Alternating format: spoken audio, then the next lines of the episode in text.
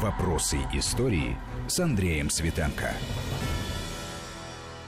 Здравствуйте. Сегодня мы поговорим о женщинах на войне. Ну, накануне праздника 8 марта и в рамках тех программ, которые мы посвящаем 75-летию со дня окончания Великой Отечественной войны. Женщина на войне. У нас в гостях историк, доцент РГГУ Александр Крушельницкий. Александр Владимирович, приветствую вас. Добрый день.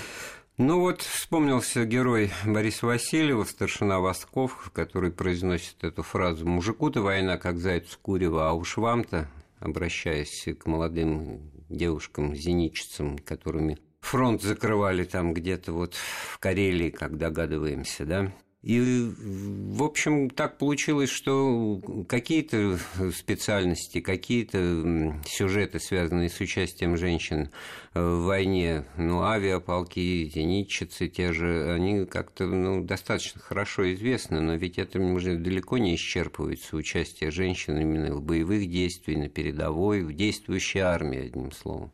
И обеспечение действующей армии такими вещами, как вода свежая, еда неотравленная, возможности постирать свое белье, возможности не завшивить. Это тоже, между прочим, фронт, и без этого не было бы ни победы, не было бы ни нормальной, более или менее жизни раненых, не только лечения, но и это тоже. А, в самом ближайшем а, армейском и дивизионном тылу, которые от передовой отстояли в лучшем случае на полтора-15 километров. И везде, вот в этих самых а, местах, труд женщин превалировал. Для того, чтобы вообще представить себе масштаб участия советских женщин во время Великой Отечественной войны в непосредственном а, том, что происходило на фронте, надо все-таки, как это не занудно, привести несколько цифр. Значит, вот сейчас принято считать, что к моменту начала Великой Отечественной войны в народном хозяйстве было занято 13 миллионов женщин а, в Советском Союзе. Это немного совсем. Даже. Ну, это немного. Ну, а считается, что это 39% а, занятых в сельском хозяйстве, в промышленности, служащих. Так вот, до сих пор не подсчитано то ли миллион, то ли 800 тысяч из этих 13 миллионов непосредственно принимали участие в боевых действиях и на переднем крае, и э, в ближайшем тылу, обеспечивая боевые действия. Вот здесь сразу возникает вопрос. Они были мобилизованы, какая-то политика э, должна была осуществляться в отношении призыва, потому что, ну, или это все были добровольцы? Разные были пути, по которым девушки, женщины попадали в армию.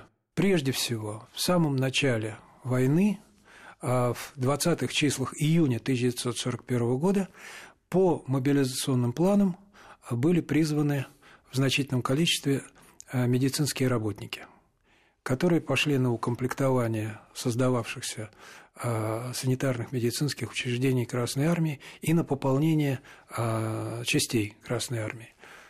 Медсестры, фельдшеры – военные врачи, помимо тех военных врачей, которые были.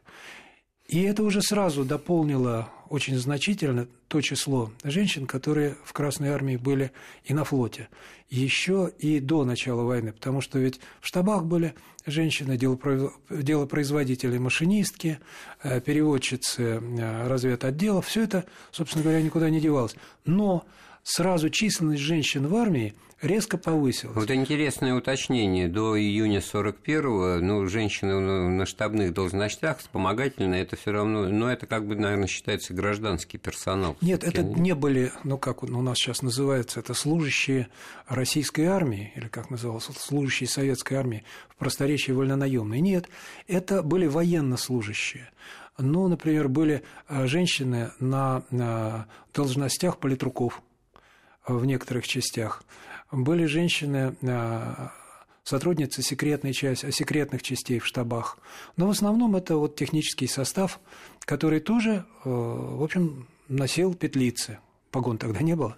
То есть это военнослужащие были. Я, мы вот я говорю сейчас как раз сейчас о военнослужащих, да, да. да. И э, первые месяцы войны, которые были связаны с колоссальными потерями в личном составе, причем очень многие э, не только мужчины, но и девушки, и женщины попали э, в окружение, пропали без вести тогда вместе со своими соединениями, войсковыми частями, сразу показали, что женщина на войне ничуть не хуже выглядит, э, чем э, мужчина. Это настолько же, что называется, боевая единица сама в себе. А убыль личного состава в первые месяцы Великой Отечественной войны заставила руководство страны поставить вопрос о том, что необходимо расширить э, призыв э, женщин в армию. И уже в марте 1942 года, а затем в апреле, были приняты три постановления Государственного комитета обороны о расширенной мобилизации женщин именно в э, строевые части, именно в качестве военнослужащих. Поэтому вот можно сказать, что с июня 1941 года где-то до января 1942 года в основном речь шла о э, мобилизованных и добровольцах, доброволицах или э, тех девушках, которые э, поступали, э, ну, скажем, по комсомольской мобилизации, по партийной мобилизации в армию. А уже с весны 1942 года речь пошла о правильных системных мобилизациях а в армии. Тогда ли мы вправе вот вспомнить о наличии стрелковой женской бригады? То есть... Э, и не только стрелковой так... женской бригады, но был еще и э, первый стрелковый запасной женский полк. Но э, ведь были и более, скажем так, красивые и значимые примеры.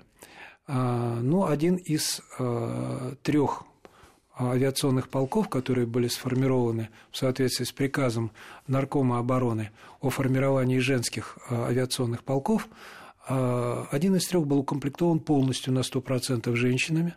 Это Таманский краснознаменный ордена Суворова, ночной легкобомбардировочный полк, очень известный благодаря кинематографу, ночные ведьмы их называли – почему-то это приписывают фразу якобы немцам.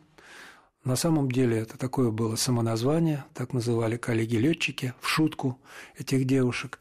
Сто процентов личного состава вот именно этого полка это были женщины, причем э, девушки героические. Основная часть из этих 120 летчиц и штурманов, которые там служили, и все остальные технические э, работники, вооруженцы, э, ну, вплоть до начальника особого отдела и начхима полка, все это были молодые женщины или девушки от 17 лет максимум до 28 лет по состоянию на 41 год. Там самыми древними, если, если можно сказать, были 28-летний командир полка и командиры звеньев. Молодые, но очень героические. 23 героя Советского Союза на 120 человек летно-подъемного состава за 42-45 годы. А вот такая стопроцентность, она чем была продиктована, на ваш взгляд? Потому что, ну, с одной стороны, это так, чтобы не, не говорилось, что а, командуют там мужики все таки а, или это из таких э, воспитательных э, целей, чтобы не, не было контактов? Вообще, недозволенных. Принято считать, что инициативу формирования авиационных частей, укомплектованных воспитанницами авиационных школ, авиационных курсов, летных курсов ОСА-авиахима, летных училищ гражданского воздушного флота. С этой инициативой якобы выступила Марина Роскова, знаменитая летчица, герой Советского Союза, которая напрямую обратилась к Сталину и значит, предложила вот этот патриотический порыв комсомолок и молодых членов партии, ну и просто советских патриоток, а, которые имели летные навыки, каким-то образом притворить в деятельность на фронте в составе летных частей специальных. Но на три полка, которые были изначально задуманы, э, личного состава женщин не хватило. Поэтому два полка были сформированы смешанного состава. Ну, там превалировали, кстати говоря, мужчины, хотя одним из полков командовала тоже летчик, э, герой Советского Союза, а, Грицевец. Но вот один полк был полностью укомплектован женщинами. Просто, видимо, не хватило э, достаточно опытных летчиков для того, чтобы летать на этой технике. Кстати говоря... А новых-то учили, потому что ну, это понятно, пафосы и, и романтика 30-х, Пополнение этого шло, потери, вот. потери-то были, потери были, боевые потери, есть... потери были не боевые в результате летных происшествий, катастроф. Поэтому, конечно, пополнение было. Но вот так, чтобы формировать исключительно по половому или, как сейчас говорят, гендерному принципу, от этого отказались уже в 1942 году в конце. Почему? Ну, так же, как, предположим, в Красной Армии отказались от формирования э, частей подразделений по национальному принципу четко, чтобы были какие-то там... Ну, у нас была армянская дивизия, грузинская дивизия стрелковая, но они же не были стопроцентно а, армянами укомплектованные грузинами. То же самое э, было и здесь. Потом оказалось, что если э, женщину ставить командиром, то и весь состав части тоже должен быть женским – Потому что, вот, скажем, э, не очень э, удачный опыт командования одним из этих уже названных авиационных полков женщиной показал, что мужчины не слишком дисциплинированно себя ведут под командованием женщины, а она никак не может найти на них управу. Ну и поэтому, в общем-то, мудрое руководство армии и государства решило, что э, патриотизм – это, конечно, хорошо, но главное, собственно, результаты боевой деятельности. А результаты боевой деятельности были замечательные. Но я сегодня хотел не об этом рассказать, потому что а, Но летчицах, это достаточно да, известные да, о летчицах, темы, да. которые воевали во время Великой Отечественной войны, причем воевали героически, и это действительно были русские амазонки, что там говорить. О снайперах, а, которые воевали во время Великой Отечественной войны, закончив Центральную женскую а, школу снайперского движения, а, в какой-то степени даже о партизанках, ну, например, та же самая Зоя Космедемьянская, которая, ну, вот хотя диверсионно, партизанка, да. Диверсионно-разведывательные группы или отряды, которые забрасывали в ближний тыл противника, ну, на нашей же советской территории, это тоже тема достаточно хорошо освещена, да, но да, она да, э, требует да. особого разговора, потому что тут и особая подготовка, фильтр, отбор и так далее. Большая специфика, скажем так. И э, еще очень важно, что тут э, зачастую просто путают партизан и э, разведывательно-диверсионные отряды, укомплектованные ну, кадровыми сотрудниками э, военной разведки или госбезопасности. Поэтому это отдельная совершенно история. Вот я повторю, что более или менее говорят всегда о чем? О тех девушках, которые участвовали в обороне неба страны и прикрывали боевые порядки частей в войсках ПВО, зенитчицы, говорят о снайперах, говорят в основном о санитарках, которые выносили на себе раненых героически и гибли при этом, и а, получали инвалидность, страшные, жуткие увечья. И а, забывают об огромной массе женщин, о которых пока еще, насколько я знаю, ни у одного писателя, ни у одного режиссера, ни у одного драматурга не нашлось ни знаний, ни времени ни написать, ни сказать. Вот я сейчас попробую на вскидку перечислить несколько служб, где женщины составляли, ну, если не 90, то, по крайней мере, 80% личного состава.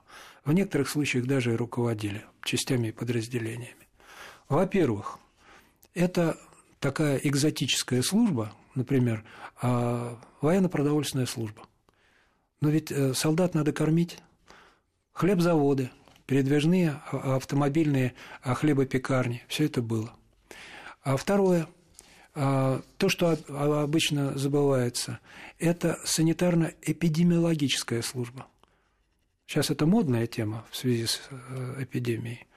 Но вот кто сделал невозможным для врага, который очень хотел устроить эпидемии в Красной Армии, а, значит, добиться вот этого результата. Ни, одной, ни одного эпидемического заболевания в Красной Армии и в войсковом тылу в период Великой Отечественной войны не зафиксировано. Интересная неожиданная тема, вернее, ее поворот. Э, но я напоминаю, у нас в гостях историк Александр Крушельницкий. Мы говорим о женщинах в годы Великой Отечественной войны, именно тех, которые воевали в разных родах войск э, в разных частях, на разных специальностях. И мы сейчас сделаем паузу в разговоре, вернемся в студию через пару минут. Вопросы истории. Вопросы истории с Андреем Светенко. Мы вновь в студии Вести ФМ. У микрофона Андрей Светенко. У нас в гостях историк Александр Крушельницкий. Женщина на войне. Женщина на Великой Отечественной войне. Накануне праздника Дня 8 марта мы вспоминаем о подвиге э, наших бабушек, э, матерей, прабабушек. И вообще, конечно, с одной стороны, об этом много и всегда говорилось, но с другой стороны, всегда есть нюансы в любой теме и менее известные сюжеты, и незаслуженно мало известные. Вот Александр Владимирович как раз и стал перечислять те военные специальности, тот род занятий женщин на войне, которые ну, не нашли отражения ни в фильмах, ни, ни в пьесах, ни, ни в книгах военно-продовольственная служба. Ну, казалось бы, ну, понятно, что же, тут э, на кухне где-то отогреться, пригреться. А с точки зрения того, что до фронта, до передовой полтора километра не очень-то это... А то и 500 метров. Да, понимаешь. А вот даже странно, почему, если вы говорите, что это было массовое явление в такой продовольственных службах действующих э, полков и дивизий работало 80% женщин, почему же вот они действительно на экран и вот в поле зрения окопной правды вот глазами лейтенантов, ну, действительно мало э, попадают. Ну, э, тут, конечно, вот санитарки, врачи, это все присутствует, особенно когда идет описание значит, ранений и пребывания в медсамбатах. А вот с этой вот продовольственной военной точки зрения как-то и те же банно-прачечные комбинаты, когда, чтобы не, завши, не завшивить, э, это же все тоже было. Так не только же комбинаты, на самом деле. Это и передвижные были а, бани, причем далеко не всегда они обслуживались мужчинами. Это я а, специально подчеркиваю. Ведь дело в том, что э, хотим мы или не хотим, мы должны признать, что женщине на войне было тысячекратно труднее, чем мужчинам. Именно по э, моральным и физиологическим причинам. Вот все те, кто оставил свои воспоминания из числа э, женщин-фронтовиков, записанные устные воспоминания или мемуары, все пишут всегда, обязательно о том, как сложно, как трудно, как невыносимо тяжело было на войне женщинам. И никто из них не оставил воспоминаний а в качестве «я была, предположим, работницей а, передвижной автомобильной а, бани для солдат». Я не знаю почему. Может быть, не самая песучая была категория, а может быть, было как-то стеснительно об этом писать, потому что мыть-то приходилось голых мужиков забывают. Ну, да. Они сами да. не могли ли это речь? Да, ну, да. Я, я, я просто говорю, что это один из аспектов, это тоже надо учитывать. А насколько в среде мужчин было тяжело э, женщине, девочке молоденькой совсем, ведь приходили в армию в 19-20 лет насколько тяжело было ну, сохранять привычные ей нормы девичьего стыда, если уж на то пошло. И ведь не всегда вокруг были люди, которые э, с пониманием относились ко всему этому. Ведь даже начиная просто с таких вещей, как вещевое снабжение женщин на фронте, все однозначно пишут, что э, по месту призыва их обмундировывали как? Обмундирование не по росту, а огромные башмаки, бутсы, очень часто не по размеру, обмотки – Значит, вот эти вот самые э, шаровары, как назывались тогда, штаны солдатские на суконно-пасконном интендантском языке. И вот как выглядела девушка, которая, ну, хотела, как и всякая нормальная девушка, выглядит красиво. Как она выглядела, как чучело гороховое, как это, это ее унижало и опускало. И как они, бедные, стремились э, как-то себя, ну, все таки подшить, приукрасить, подтянуть. Это тоже надо учитывать, потому что не только ведь смерть была кругом – были еще и вот такие вещи, о которых зачастую просто никто не думает и никто не вспоминает. И еще одна вещь. Не будем зацикливаться на этих всяких банях и прачечных.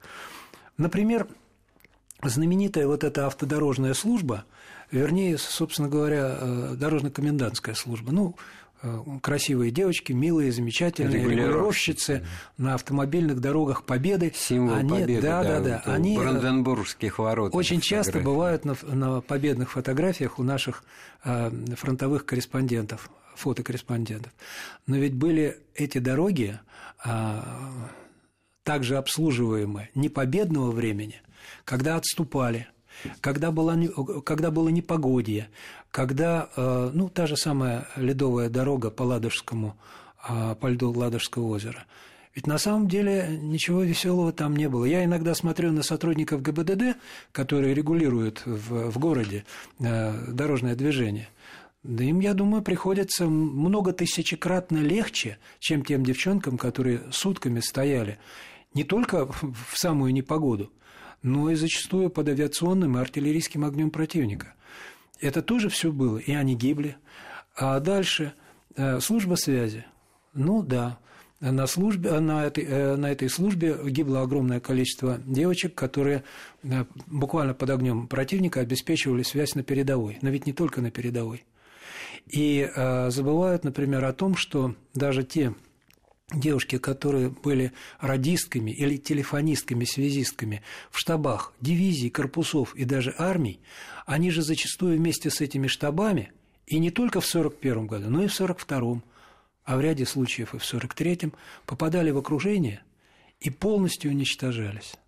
И самое, конечно, а, что очень э, важно отметить, это медико-санитарная служба Красной Армии, потому что, конечно же, все, вся эта огромная пирамида санитарных, военно-санитарных учреждений, которая начиналась буквально на передовой с санитарного отделения взвода и заканчивалась, если говорить о фронтовой полосе, фронтовыми э, эвакуационными пунктами, э, фронтовыми госпитальными базами. В каждом взводе – в каждой роте, в каждом батальоне, в каждом полку, в каждой дивизии, в каждой бригаде, в каждом корпусе, в каждой армии, на каждом фронте выстраивалась очень четкая система последовательного оказания медицинской помощи. И все не ограничивалось только тем, что раненого надо было вытащить с поля боя. Причем, надо сказать, сначала его надо было найти, иной раз ночью, Иной раз в густой траве или там в зарослях, предположим, кукурузы, как это было уже, когда боевые действия шли на территории, предположим, Румынии, в кустах, где-нибудь под откосом берега. Его надо было на себе вытащить, а основная эта часть а, санитаров это были как раз девочки. И а, его надо было а, перебинтовать, а дальше надо было обеспечить поэтапную передачу его во все более глубокий тыл. А ведь ни, никаких особых транспортных средств не было. Лошаденка, в лучшем случае какой-нибудь автомобиль перегруженный. Но самое главное, ведь иной раз приходилось нести на руках вот этим э, санитарам, носильщикам на носилках десятки километров. Я не преувеличиваю. И все эти санитарные учреждения, они же находились в ближ... на ближайшем расстоянии от непосредственного поля боя. А поле боя, оно не затихало ни днем, ни ночью ни в обед, ни утром, ни вечером. И даже когда не было активных боевых действий, периодически были обстрелы, и любой, кто выходил из укрытия, мог оказаться убитым. И очень часто убитыми оказывались как раз сотрудники медико-санитарной службы. В полутора километрах, в двух километрах, в пяти километрах от переднего края. Потому что такое современному артиллерийскому орудию выпустить снаряд за 5 15-20 километров. Это на самом деле нормальная, нормальная стрельба. И вот в этих условиях как раз основная эта часть из этих то ли 800 тысяч девушек и женщин, то ли миллионы, видите, до сих пор даже почитать не удосужились, и э, вынуждено было воевать. А сколько погибло? тоже совершенно не подсчитано, сколько погибло. Если уж не, не, не подсчитано, сколько погибло у нас э, за время Великой Отечественной войны наших воинов в целом, то уж вполне естественно по половому признаку не разделяли. Есть несколько диссертационных исследований на тему о женщинах э, на Великой Отечественной войне. Я думаю, со временем дойдет и до специального исследования, причем это уже будет дело не одного человека, не индивидуального исследователя, а дело, наверное, коллектива, дело дойдет и до а, решения вот этого вопроса конкретного, так сказать, численность э, потерь. безвозвратных потерь среди девушек и женщин, которые воевали в э, советской армии и на военно-морском флоте в годы Великой Отечественной войны. Но поскольку, поскольку у меня сейчас э, перед собой нет более или менее полных сведений на эту тему, да и не может быть, потому что они отсутствуют, я вот попытался сам подсчитать на доступном мне материале, просто чтобы представить себе а, более или менее конкретные цифры хотя бы на микроскопическом а, участке а, вот того материала, который доступен сейчас исследователям. Книга памяти Мытищинского района Московской области, которая издана была в 1996 году. Там в общей сложности перечислено порядка 10 300 имен погибших, умерших от ран и пропавших без вести красноармейцев и командиров, которые были призваны через Мытищинский райвоенкомат. Это не значит, что это уроженцы Мытищинского района Московской области, потому что они призывались из других мест. И это не значит, что это исчерпывающая цифра, потому что в действительности не полностью сохранились материалы райвоенкомата Мытищинского. Ну вот 10 300 человек. Я подсчитал. Там 29 фамилий молодых женщин в возрасте от 18 до максимум 33 лет. Более э, зрелых женщин я просто там не увидел сведений. Значит, это составляет меньше, чем э, 0,3% от потерь по Мытищинскому райвоенкомату. Казалось бы, ну, где у нас 29, а где 10 тысяч 300? Ну, во-первых, далеко не все, слава тебе, Господи, погибли, потому что надо отдать должное. Э, девушек и женщин на фронте, в общем-то, берегли, и не все они были непосредственно передовой, это раз. А во-вторых, надо обратить внимание на то, э, какие ремарки в этих э, сведениях, кратких, очень кратких. Основная часть погибли в бою, а восемь умерли от ран – причем одна в глубоком тылу в Самарской области. Значит, представить себе мучения, которые перенесли эти девушки, когда они умирали от ран, еще не начавшие э, жить, даже, ну, даже не хочется. Четверо пропали без вести. Причем двое прямо в самом начале войны. И вот эти самые сведения, они, мне кажется, должны обязательно учитываться э, поверх и помимо вот этих сухих количественных данных. Потому что речь не о том, сколько погибло, а о том, что они погибли и о том, как они погибли. Они погибли страшно. А мне всегда, вот когда э, думаю о тех, кто погиб во время Великой Отечественной войны, особенно о молодежи, я всегда думаю о том, как не хватает нам сейчас их детей, их внуков, их правнуков. Это колоссальная цифра. Причем ведь не, не все из тех, кто вернулся с фронта девушки, смогли иметь этих детей потом, потому что они получили такие заболевания, они получили такую инвалидность страшную, такие увечья на этой войне проклятой, что они просто уже даже и матерями не могли стать. Да, и, и женихов-то поубивало, как бабушки все часто мои вспоминали объясняю, почему многие. Ну, у моей родной бабушки муж был мой дедушка, а вот у ее сестер, а их было пять, не было. Ну, о наградах, о наградах тоже надо вспомнить, потому что награды эти заслужены, но через них и их количество и соотношение тоже же ведь можно как бы установить роль и значение женщины в войне. Не забывало руководство страны и командование армии о том вкладе, который вносился женщинами в победу и поэтому по вот таким сводным данным, которые имеются у нас э, в справочной литературе, 82 женщины были удостоены звания Герой Советского Союза. Напомню, 23 из них только, за, только по одному полку вот этих вот ночных легких бомбардировщиков. 150 тысяч награждены орденами и медалями в целом. Четверо стали полными кавалерами Ордена Слава. И я думаю, что в действительности, вот когда уже в юбилейные годы награждали участников и участниц Великой Отечественной войны орденами Отечественной войны и юбилейными медалями стольких-то лет победы, была в какой-то степени восполнена по отношению к тем сотням тысяч, которые не получили своих наград. Не в 43-м, не в 44-м, не в 46-м, да, была в какой-то степени ну, ликвидирована явная несправедливость. Потому что вот на круг, ну вот я, например, считаю, что все погибшие за Родину во время войны – это все безусловные герои. Все, кто вернулся с войны, низкий поклон, низкий поклон. И женщины дважды герои, им трижды земной поклон.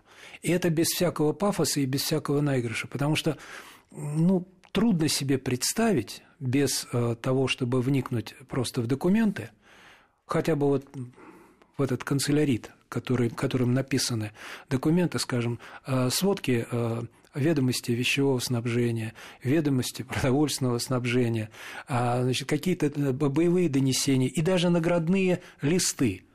Вот по, пока в это не влезешь, совершенно невозможно себе представить, даже вот, ну, невозможно себе представить, в каких жутких условиях воевали наши девочки.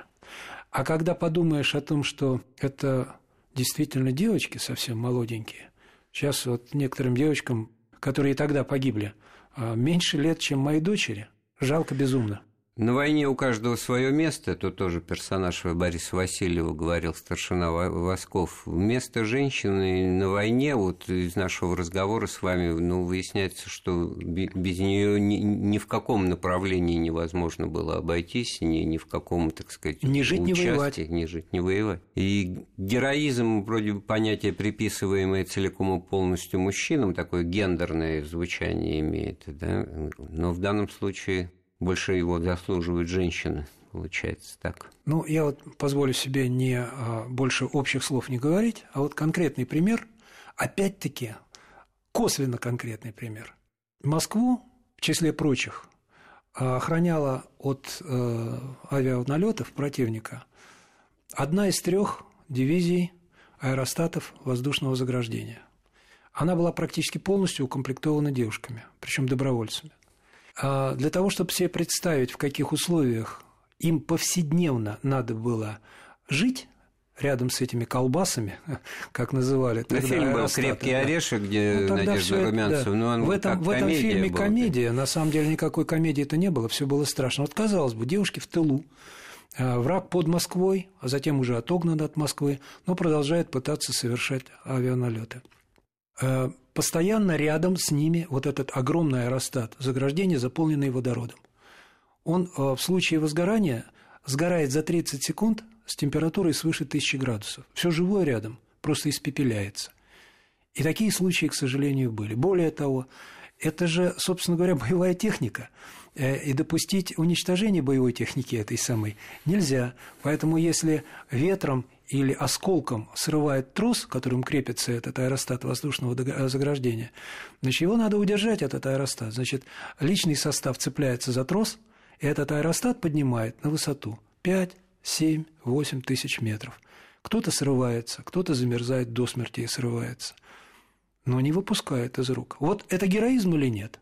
А между прочим, именно благодаря тому, что а, вот эта дивизия стояла в Москве, кстати говоря, было еще две дивизии, они в общей сложности прикрывали э, на протяжении Великой Отечественной войны 23 города, включая Ленинград, и Архангельск, и Мурманск. Так вот, именно из-за того, что вот эта дивизия прикрывала Москву, только одна часть, э, десятая, авиабомб была сброшена немцами прицельно. Почему? Потому что не только заградительный зенитный огонь, не только действия истребительной авиации, но и поднятые на высоту до 5000 метров эти самые аэростаты, которые тянули за собой тросы, не позволяли немецким э, летчикам снижаться для прицельного бомбометания. Это героизм? Это героизм. Дошла к концу наша программа. Мы сделали ее накануне дня 8 марта, с которым всех э, поздравляем. Э, желаем счастья, здоровья и благополучия. У нас в гостях был историк, доцент РГГУ Александр Владимирович Крушеницкий. Эфир программы подготовил и провел Андрей Светенко. Слушайте Вести ФМ. Вопросы истории.